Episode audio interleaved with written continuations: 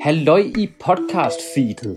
Jeg vil gerne gøre dig opmærksom på, at vi har en samarbejdsaftale med Zetland, det lille fine netmedie.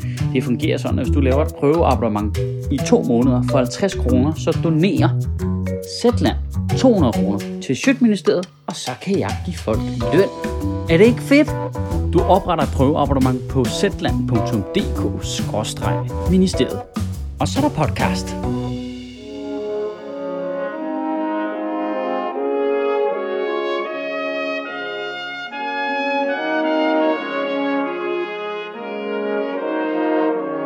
Goddag.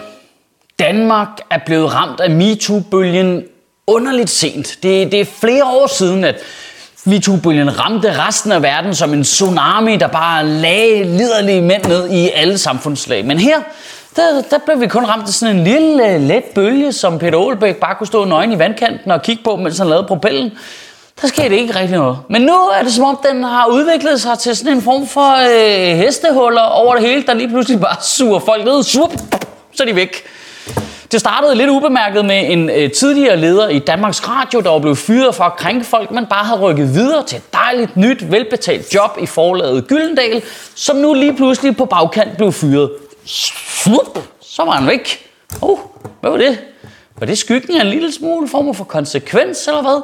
Og så kom selvfølgelig den helt store historie i forgårs, hvor øh, de radikale leder, Morten Østergaard, lige også forsvandt. Og nu kan man bare se Jeppe Kofod bare padle afsted i panik ude på åben hav. At sexikane er kommet tilbage på dagsordenen igen, er jo isoleret set fuldstændig fremragende. Men når du så tager på det ind i politik, som i forvejen er så øh, potent og konfliktfyldt, så eksploderer er det jo bare. Det er jo, det er jo som at stikke et kanonslag ind i et vipsebo og hælde tændvæske på vipseboet og stikke ild på det og tage vipseboet og kaste ind midt på et fyldt dansegulv, hvor alle dem, der danser, de har sprøjtende diarré. Det, det stikker helt af. Så vi tager den lige fra toppen af. Øh, der er gået full blown House of Hands i det radikale. Afgang af leder, kampvalg, ny leder, så beskyldninger om cover-up. Der, der er sindssygt gang i den, ikke? Og nu skal I se mig prøve at breakdance mig igennem det gigantiske minefelt, sådan en MeToo-samtale her altid er. Så på med hjelmen, ikke? Jeg tror, det var Øenslager, der engang meget klogt sagde, jeg har sagt det til dem 10 gange. Livet, det er farligt. Vi er blinde folk på ski sammen. Det, der sker er, i kølvandet på alle de her anonyme beretninger fra øh, kvinder i det politiske liv omkring øh, sexikane, så vælger man i radikale at starte en proces, hvor man skal finde ud af, hvad der er foregået hos dem. Og i den proces finder man ud af, at Morten Østergaard for 10 år siden til en fest havde øh, taget øh, folketingsmedlem Lotte Rod på låret. Hun beskriver også om andre upassende berøringer. Det er ikke helt tydeligt, om det også er Morten Østergaard. Og inden I lige alle sammen går i gang med hele jeres, må man nu ikke flytte længere, Pia Kærsgaard Rain, så er det jo helt åbenlyst ikke den sag specifikt, det handler om.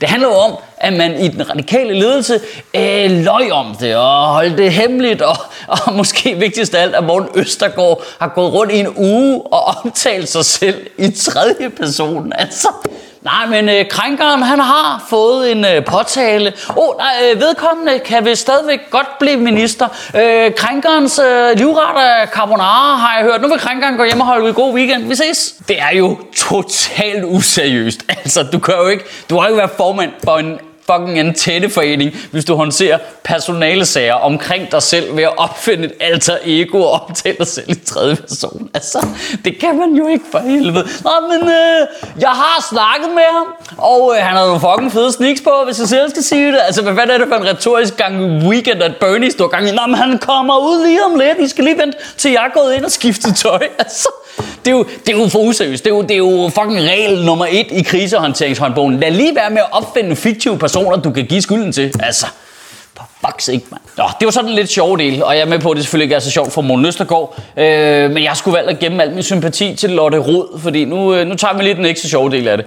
Fordi, brænd, er vi ikke enige om, at siden alt det her startede, og kvinder begyndte at stå frem og fortælle omkring deres ubehagelige episoder, så har det eneste sådan reelle kritikpunkt, i hvert fald hovedkritikpunktet, været, Hvorfor siger jeg ikke, hvem det er? I skal sætte navn på, ellers gør I alle mænd. Kom nu, sig hvem det er, så I skal sige, hvem det er. Og i det sekund, der så er en, der gør det, så bare smuk, så bliver hun bare pandet ned med det samme. Hun er jo bare blevet svinet til. Altså, hyggeleriet vil ingen indtag på det område der. Det, det, det, er, jo, det er jo vanvittigt. Det er, som om, det er som om alle mænd på en eller anden måde bare udvikler sig til, du ved, Ray Liotta's figur i Casino, og du bare sidder der og griner hans vidtighed.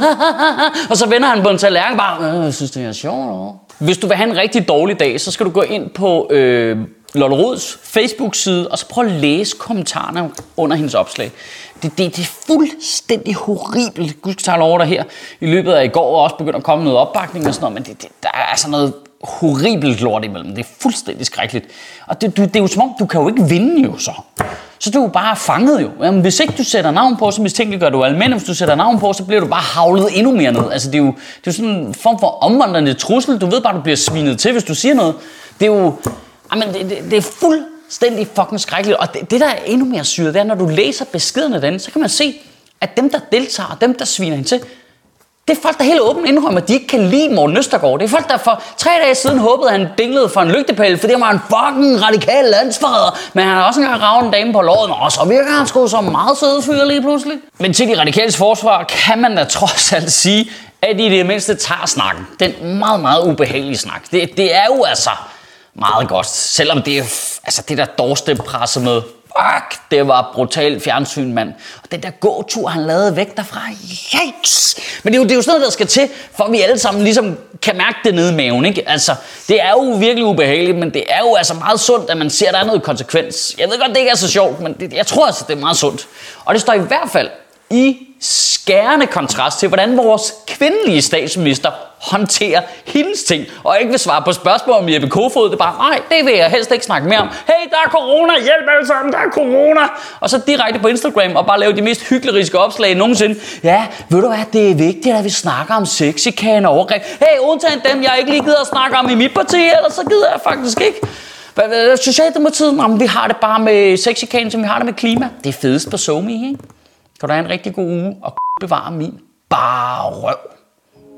Nå ja, og så Simon Emil, så har han sgu også lige lukket sit parti fremad ned, ikke? Og så Uffe Elbæk kan ikke få noget at styre sit eget parti og lave et nyt parti, men for lidt indtryk af de der radikale der, de, de, de skal ikke styre en kaffeklub, vel? Sjøtministeriet lever af dine donationer. På tia.dk kan du oprette et donationsabonnement, hvor du giver lige præcis det beløb, du har lyst til. Og så kan vi lave flere interviews på Nørrebro Teater, flere taler, sende Sofie Flygt mere på gaden. Og hvis ikke du gør det, så er du en big.